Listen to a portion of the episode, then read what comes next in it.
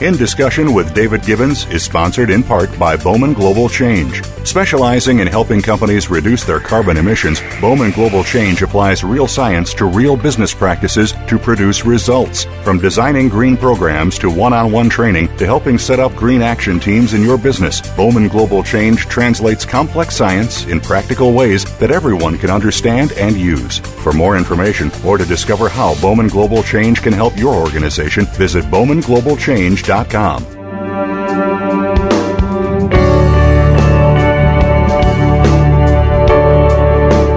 Welcome to the Hero series and this special program with Dr. Susie Anthony, its creator. She was recently quoted The world is in trouble, and so are we. We're trapped in materialism, unsatisfying, but addictive. We're destroying the planet and ourselves, and we lack real purpose and passion in our lives, and we need a miracle. Susie Anthony's award winning revelatory personal development book, A Map to God, comes with the answer, describing an ancient pathway, mysterious but powerful, that represents a golden thread running through many spiritual traditions.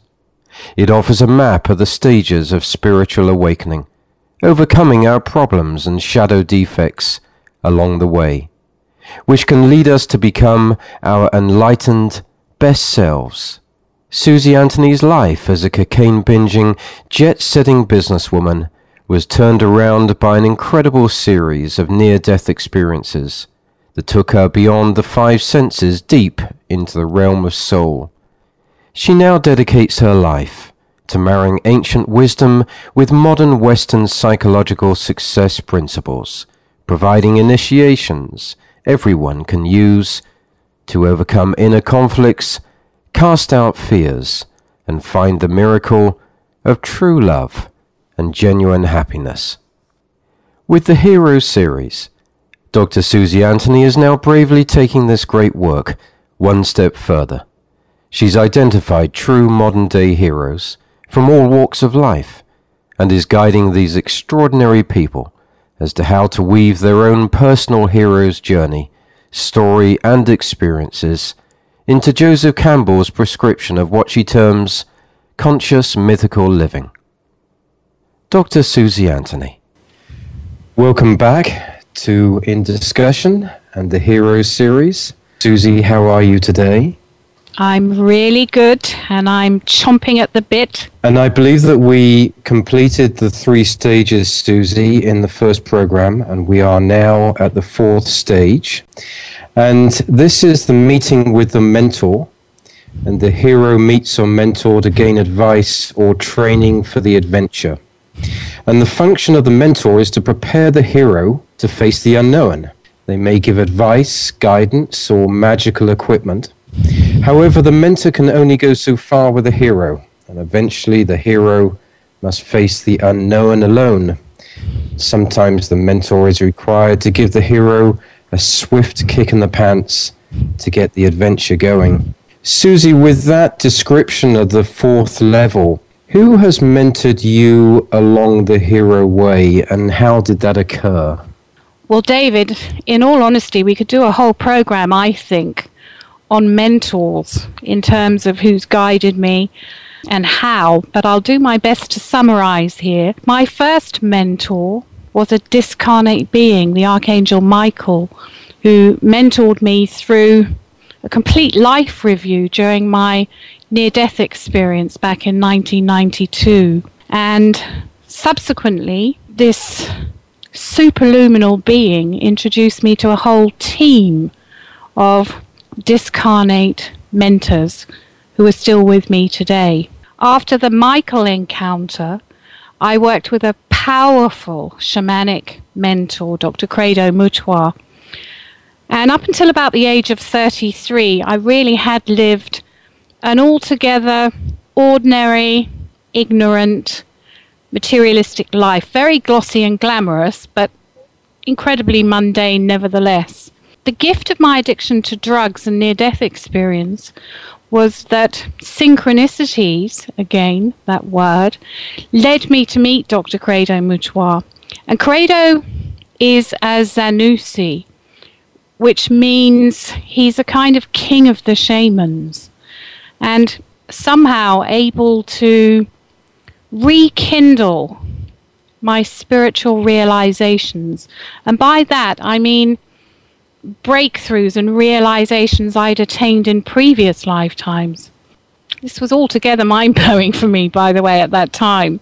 I was very new to the path, but um, after experiencing the bliss of this illumination in the bush in Africa, I was directed then to return to this worldly life, this ordinary life, and eventually to teach the synthesis of all the ancient wisdoms I was learning. Another mentor has to be Einstein, who really, really piqued my curiosity and inspired me to find out how to create higher coherent brain states where we begin to find out how to realign and balance right and left brain hemispheres, and also to move out of reptilian brain stem and limbic brain functioning into neocortex and then full frontal lobe neocortex functioning.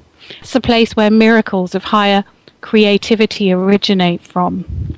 And Einstein said what prompted um, this exploration into brain states. His famous quote The rational mind is a faithful servant, the intuitive mind is a divine gift, and that we've created a society that worships the servant and has forgotten the gift. So, logically, moving on from coherent brain states into, into, attempting to find out how to balance right and left brain hemispheres energetically, I was then guided to attune to the teachings of Mikao Usui and the Reiki path.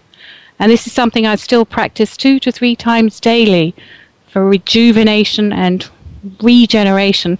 And Reiki really helps you plug back into source instantly if you lose center. And a little bit about Reiki because it's my favorite thing.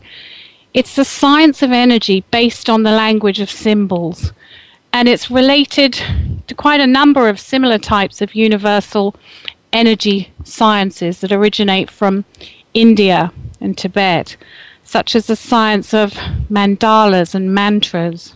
And symbols, David, play a really crucial role in the influencing of one's own body for one's own benefit or for the well being of another who is experiencing negative conditions. So, realizing that psychological problems have direct influence upon our physical health, Tibetan masters developed ways to correct negative states of mind and made Sanskrit symbols to remind people of the magical power, divine power ever present in their daily lives, even in the ordinary world. And other uses for symbols include protection, balance, success, power, increased vitality, healing, increasing happiness. And Reiki also aids in meditation and sending positive affirmations and absent healing. It's powerful stuff. It really, really is. And through tapping into the mystical, working the shamanic path, working the Reiki path, all kinds of mystical mentors then be, began to crop up in, in, my life. I was drawn very much to the teachings of Helena Blavatsky and Alice Bailey of the Theosophical Society, and also Douglas Baker, who brought through teachings on the seven rays, the doctrine of the seven rays. And here's a tiny piece, if we've got time, of my favorite Douglas Baker quote. Too many use the occult as a sop for frustration at personality level. But there are some who do not lose themselves in the savannah of personality which surrounds the deep forest of all wisdom. There are some who tread so deeply into the unknown, into the occult, that they no longer look for comfort and indeed could not turn back even if they wished. That's typical of the hero's journey, and I know, David, we talked about being unable to go back, not wanting to go back into the matrix way of living, the do have, consume, distract. And I know you say also that you've reached that stage. In my attempts to put Humpty Dumpty back together again, I would say psychological mentors were key, as was the shamanic tool of psychological recapitulation. And that's kind of like a 12 step program where you work through a self inventory, working not only with the light, but also the dark shadow aspects of our personalities. And it's only by thoroughly, thoroughly reviewing our lives, and especially by examining our antisocial, compulsive, destructive thoughts and behaviors, that we discover how and why we've deviated from the path to wholeness and living the hero way. And resolving these issues is absolutely essential for success on the hero's journey. Those who avoid clearing these issues, which are often incredibly unpleasant, leave obstacles that will block their progress. And trying to be good and pretending that there is no shadow stuff isn't enough. As psychologist Carl Jung said, and he's another mentor, it's better to be whole than to be good. Resolving and transmuting the shadow gives character, it gives strength, and it gives genuine power to achieve.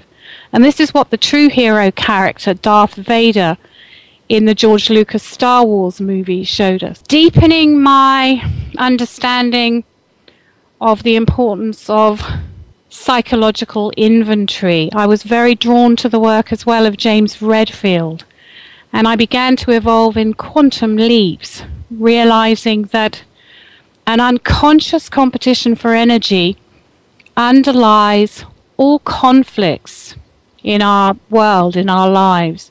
And by dominating or manipulating others, even through perhaps well intentioned attempts to save other people, we get the extra energy that we think we need.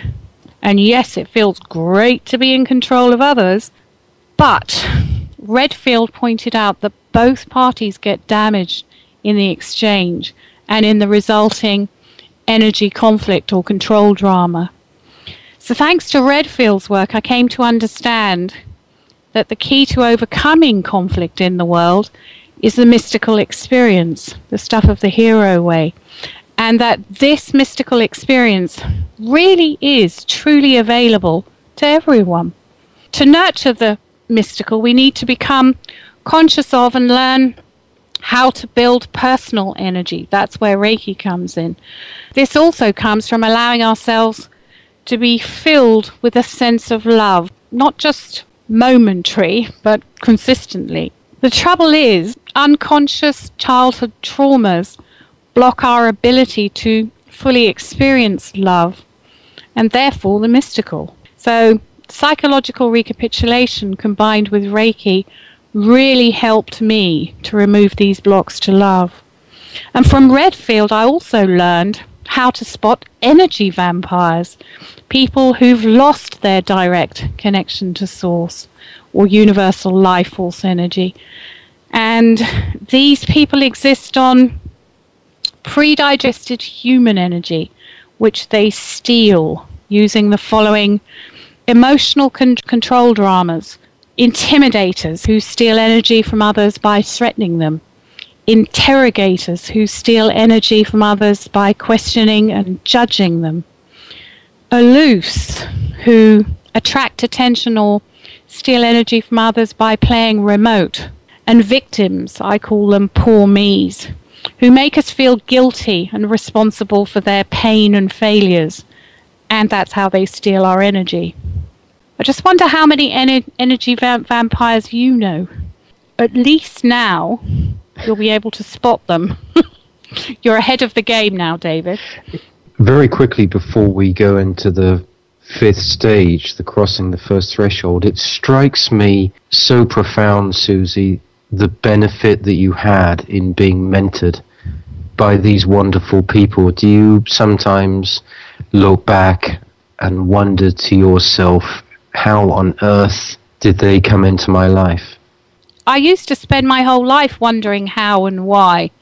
And I even asked my discarnate guides, why me? Why have you picked on me to do this job? I'm just an ordinary person.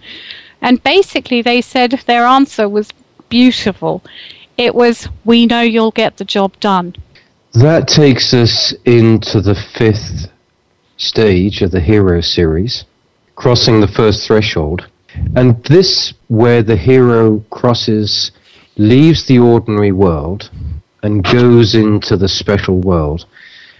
And the hero agrees to face the consequences of dealing with the challenge posed in the call to adventure. One of my favorite Joseph Campbell quotes fits this stage of the hero's journey extremely well. And your guidance uh, to me in this connection was that if each of us fails to do the inconvenient work of waking up individually, then we're doomed, both personally and collectively. Joseph Campbell's quote, and I know that this is a favorite the only myth that is going to be worth talking about in the immediate future is one that is talking about the planet, not this city, not these people, but the planet and everybody on it.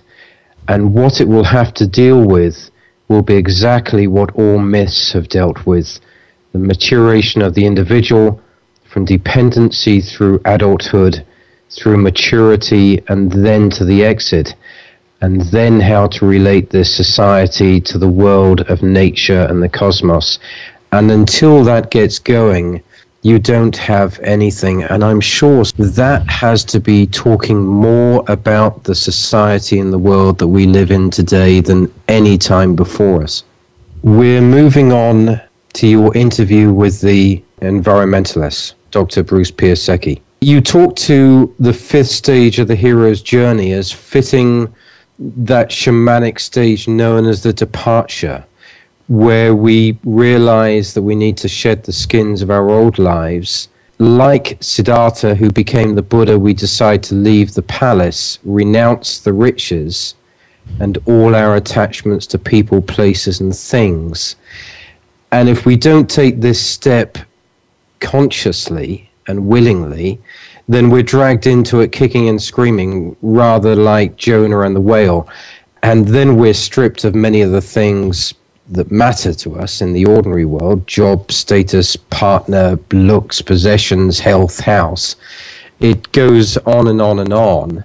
And the alchemists, the shamans of our Western world, call this stage nigredo, the blackening, burning, and breaking down of the old structures until we reach a point where we can't go any longer or we can't discern any longer what is real or meaningful in our lives. Absolutely. I, I mean, this is typical of breaking down to break through. And psychologist Carl Jung considered the Nigredo an essential stage for what he called individuation, the process of becoming a whole person. And that's the true goal of reconnecting to the hero. And we struggle with the pain of our loss when we don't complete the process of the great departure, we get stuck in our shadow. These unhealed shadow parts of ourselves begin to dominate our lives. And it takes real guts to go out and find our promised land. And we can only do this by being willing to do the work of personal development and self transformation day after day after day. It's like peeling an onion skin, David. You've just described the techniques, wisdoms, and processes you use to tame your own personal demons or monsters of ego, shadow, and persona. And having done the work on yourself to embrace the hero, you found your promised land in the form of the Manor House community that you founded very close to beautiful Glastonbury. And former papal advisor Dr. Miceal Ledwith, who I know is a very good friend of yours, called that sanctuary at the Manor House a little bit of heaven on earth. How have you created this community? Can you describe your understanding of authentic community for us? Yes, it's a tall order. But first of all, what I need to make clear, whilst we're all of us still in skin, the work of personal transformation is never done. And I still see myself as very much a work in progress. And I really do work on myself daily. Issues still come up to clear. And as I just stated, it really is like peeling back an onion skin. You think you're done, oh, then there's another layer. Why community and about my promised land? I truly believe genuine community is the way to change our world. And I live this to directly link into the hero's goal to right a wrong, to achieve a dream, or change a life, or change a world, even. And before he died, another of my mentors, M. Scott Peck, acclaimed psychiatrist and author, he specialized in community building and he said, in and through community lies the salvation of the world. Well, I'd already began to realize that. Gandhi said, be the change you wish to see in the world. And Buddhists also talk about polishing your mirror, in that your inner world of purity, serenity, peace becomes reflected out into your external world. So if you do your inner work well, this is reflected back externally. And these teachings, all of them, really resonated with me very, very powerfully. And I truly believe that planetary shadow issues today are only our own internal shadow issues reflected back to us for correction. Community, I honestly believe, is the place and is the way to achieve this correction. But it takes great courage, believe me, to live in community. It's very hard work. And M. Scott Peck says, and I found, I've found out that it really does have a, a natural order of progression. And again, it seems to be four stages. There's some kind of synchronicity going on there with fours. Anyway, Scott Peck describes these natural stages of progression as pseudo community. And that's pretty much where the ordinary world is today, where niceness reigns. And it's matrix type living here, where the focus is on do, have, consume, distract. But whatever you do, make sure you deny all feelings that aren't nice, agree with everyone else, and only focus on group missions. So, no internal processing intimacy or transformation is possible. And to me, that's all rather boring. The second stage is chaos. It's the second stage when the emotional skeletons crawl out of the closet to be transformed. Even with powerful psychological and spiritual tools for transformation, coping with chaos is painful and it is tiring. But I have to say from experience, it's oh so worth it. Because although there's more pain, there's also more joy, and you feel you begin to feel more alive. The third stage is emptiness. It's a time of quiet and transition. It's a bit like winter here in Europe, where we're covered in two feet of snow, and on the surface, everything seems very quiet. It doesn't seem as if very much is happening, but underneath, all kinds of new growth and transformation is taking place. Emptiness takes commitment, it takes dedication, persistence, willingness, humility to totally surrender to the rebirthing of the new self, the hero inside. With that birth comes true community, marked by deep honesty and deep caring. And that's what you'll find at the Manor House.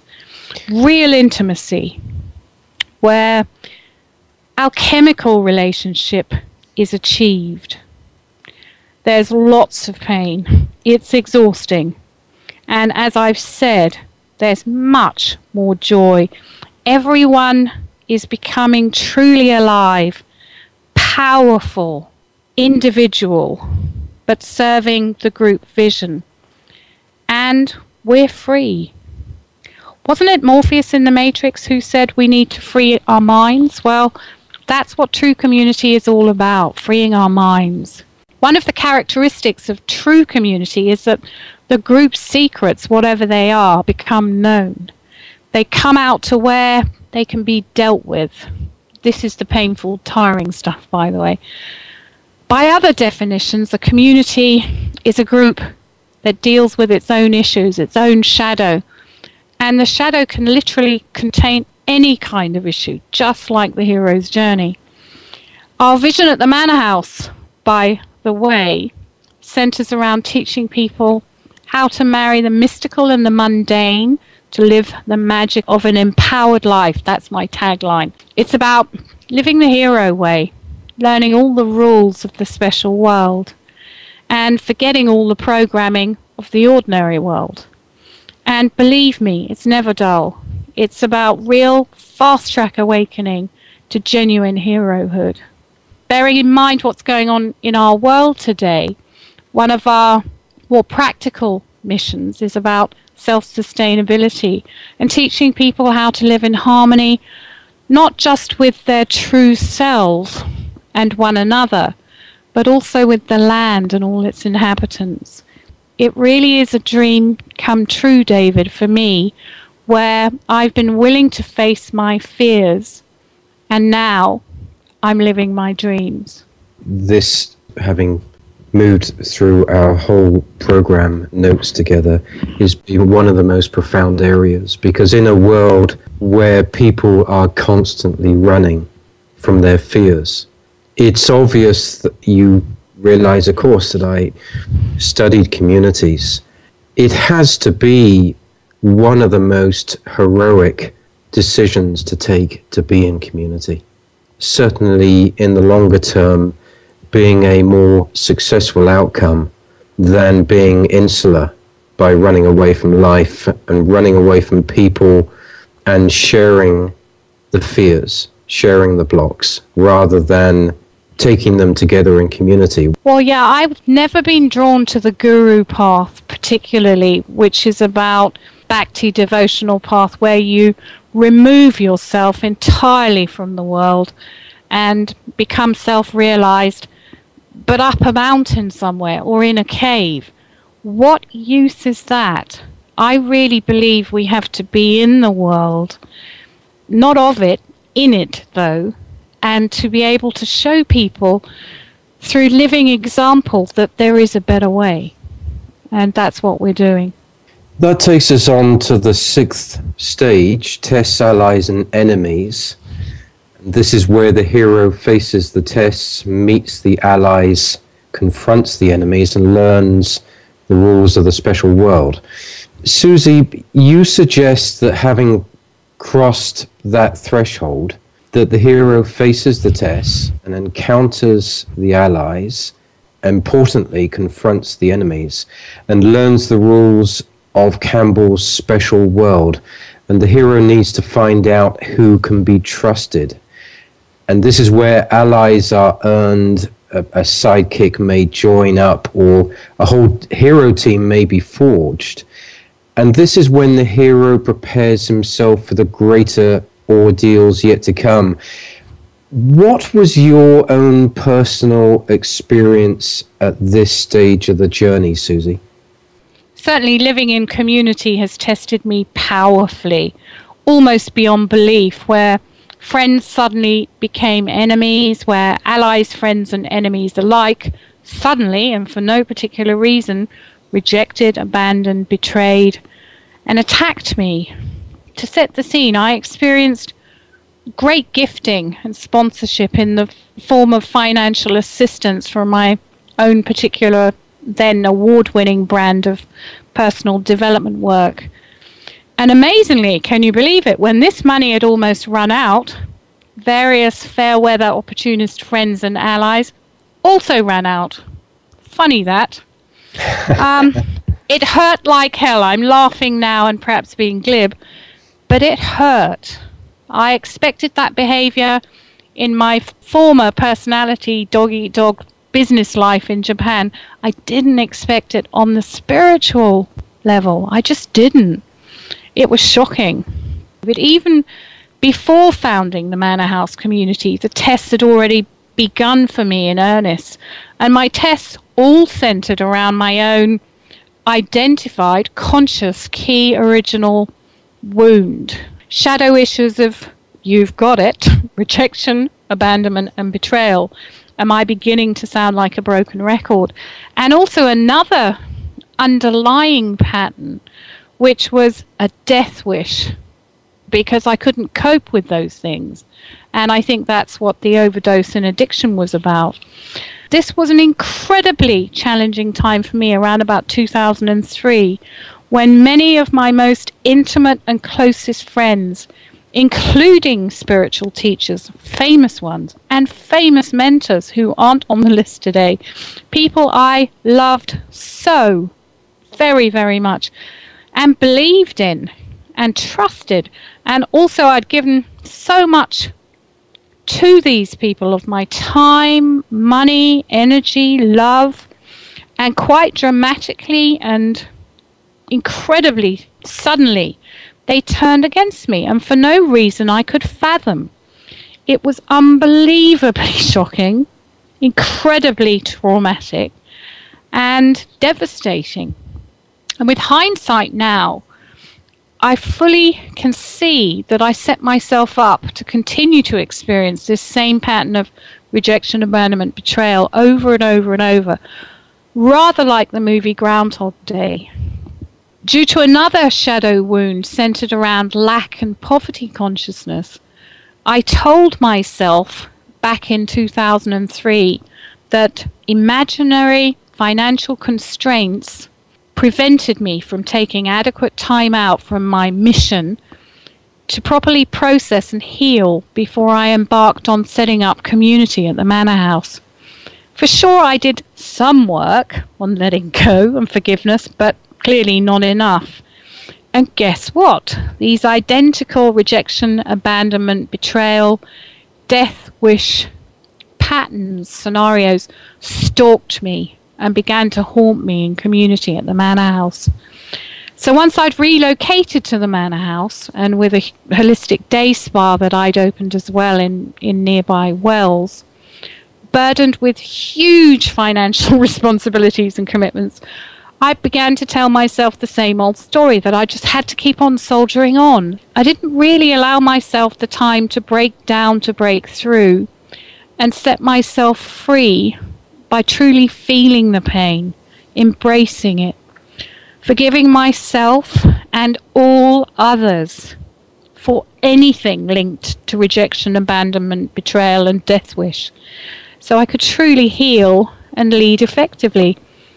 And this was a huge mistake and a massive failure, and one that I would ultimately pay very dearly for later along the hero way. David, tests like these, if if we allow them, do, and I'm saying if we allow them, I didn't, but they help us to discover denials, suppressed emotions from childhood wounding, and we learn how to banish our personal demons once and for all, or not. And what we resist, I learned, definitely persists. It, it haunts us, it stalks us. And alchemists and shamans called this stage the albedo. It's the whitening stage in which impurities are ground away and polished. And it's definitely extremely painful bringing up all our denied toxic emotions out of out into the open to heal. But it doesn't kill us. But resisting this process, stuffing down the feelings, does kill us because ultimately all this toxic negative energy, repressed and suppressed emotions, thoughts, and feelings get buried deep in cellular memory. And finally, they have to manifest in the physical and they manifest as disease. And this is exactly what happened to me. It's what's happening to millions of people on the planet today. And I became incredibly ill. I was unable to walk or talk. I could barely breathe, and this was all due to an, a mystery lung disease, idiopathic. And I lost nearly everything again. And it's taken me four years to get back on my feet and literally to get out of a wheelchair, off oxygen, And through sheer willpower and lots of Reiki and deep inner self healing work, work that I failed to do in the past, I've overcome now the need for double lung and heart transplant surgery. And yet again, I'm rebuilding Humpty Dumpty. So, tests call us to action, David, and we have to embark on the hero's journey, face the monsters, conquer the demons that lurk deep within our psyche. And we either come back victorious or not at all, as is sometimes the case. Before we go to our final stage today, is it not an irony that most of what we learn in life from the way that you place this out actually comes from enemies and not allies? That's the way that life works out. And further to that, what you're saying, and I truly believe, is what you think is what manifests itself. That's something that really does come out in this stage if you're truly on the hero's journey. Yeah, I mean, you only have to remember in the movie The Matrix where they're betrayed by, I think it's Cypher, who kills all his friends. And his payoff in his conversation with Agent Smith is he wants to enjoy the illusion of eating a juicy steak, plug back into the Matrix, and come back as an actor who becomes a president. I mean, that film is so mystical and so profound. It's all in there. It really is. And yes, enemies and pain and suffering, loss, this is all failures as well. This is all really powerfully painful stuff. But if we find the courage within to surrender and embrace the pain, that's where our power lies. Quoting you, uh, what I've learned is that if I take the time to go within and listen to the hero inside, I always know which bridges to cross and which bridges to burn, and that is magical that is something that really does develop at this stage. It truly does. We become, you know, because you realize you actually can't trust anybody out there, even your own family. You can't trust anyone. What you can trust, though, is your own intuition. You can trust as well that you have learned to rise above victim consciousness and that you don't take things personally and that other people, what they say and do and how they behave, has absolutely nothing to do with you. It's none of your business. You can't control that. But what you can control is how you respond. And that takes us to the final level today, Susie, the seventh stage in the hero's journey, the approach. And this is where the hero has hit setbacks during the test that we talked about and may need to try a new idea.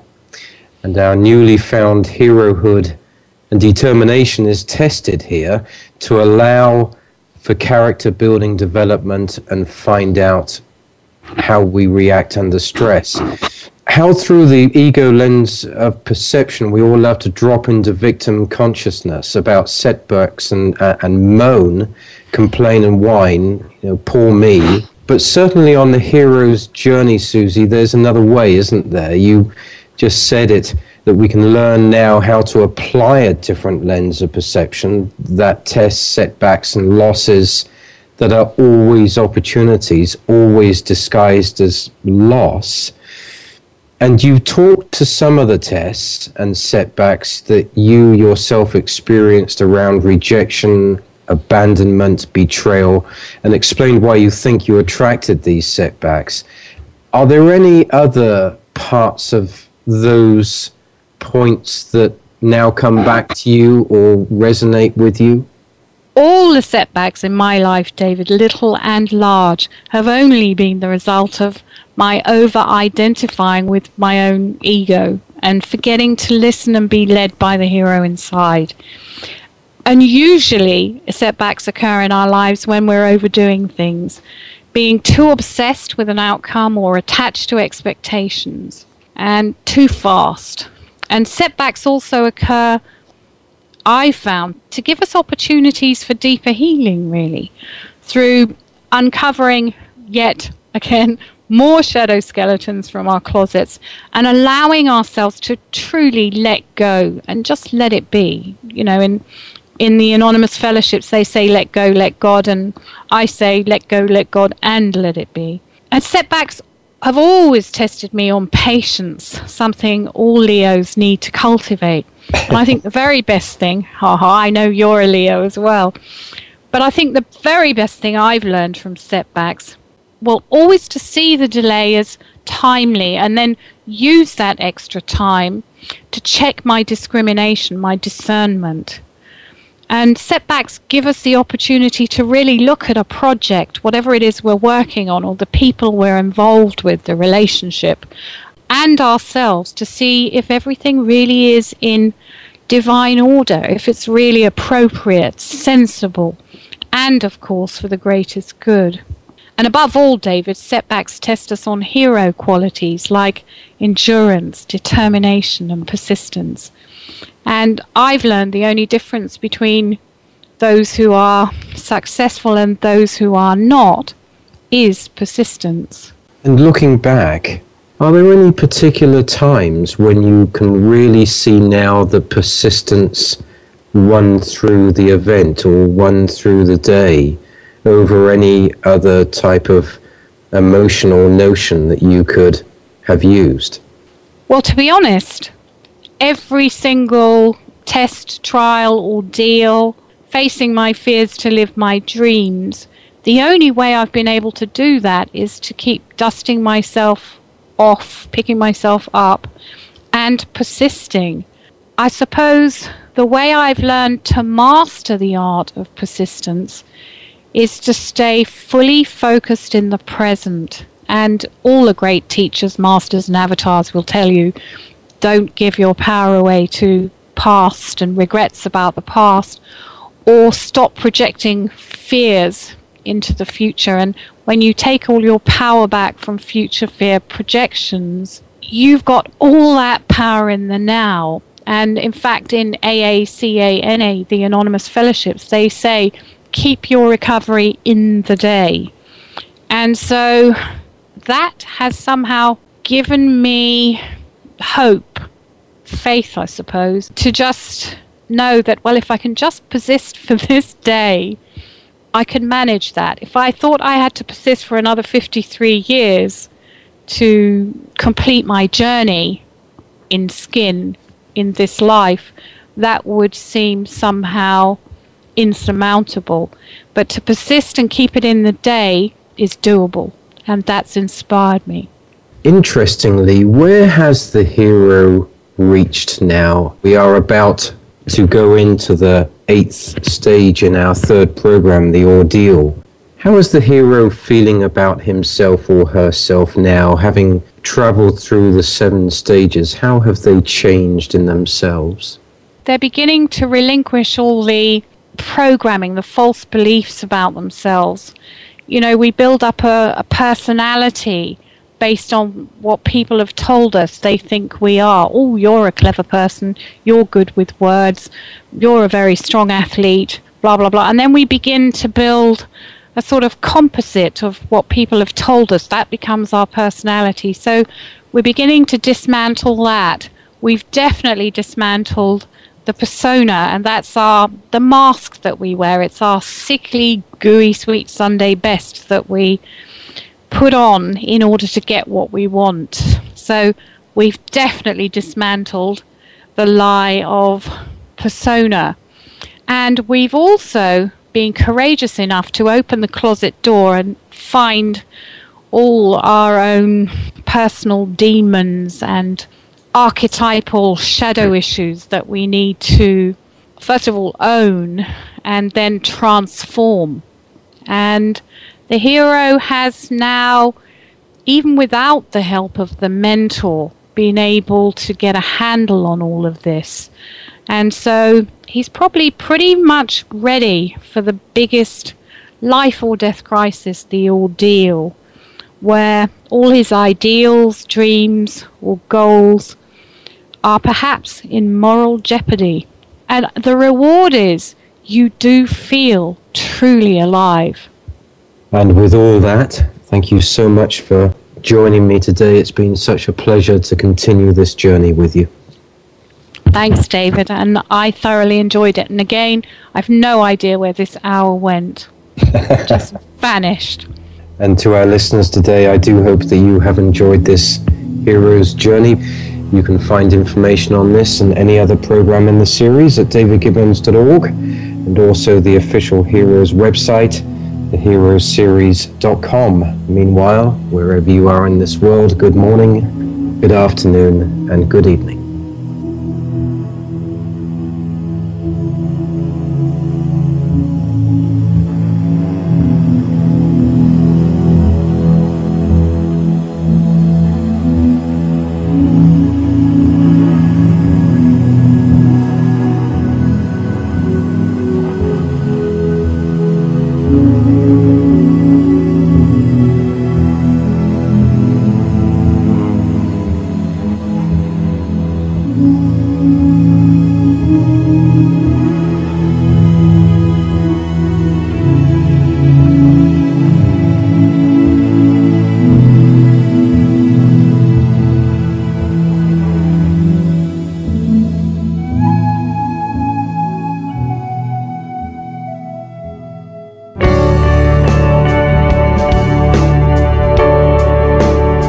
David Gibbons in Discussion welcomes listeners' comments and viewpoints at its blog at davidgibbons.org.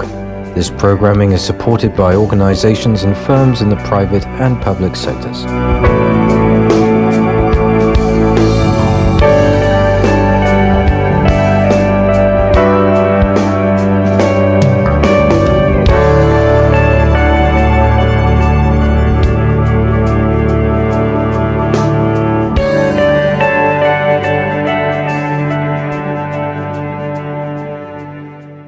In Discussion with David Gibbons is sponsored in part by Bowman Global Change. Specializing in helping companies reduce their carbon emissions, Bowman Global Change applies real science to real business practices to produce results. From designing green programs to one on one training to helping set up green action teams in your business, Bowman Global Change translates complex science in practical ways that everyone can understand and use. For more information or to discover how Bowman Global Change can help your organization, visit bowmanglobalchange.com.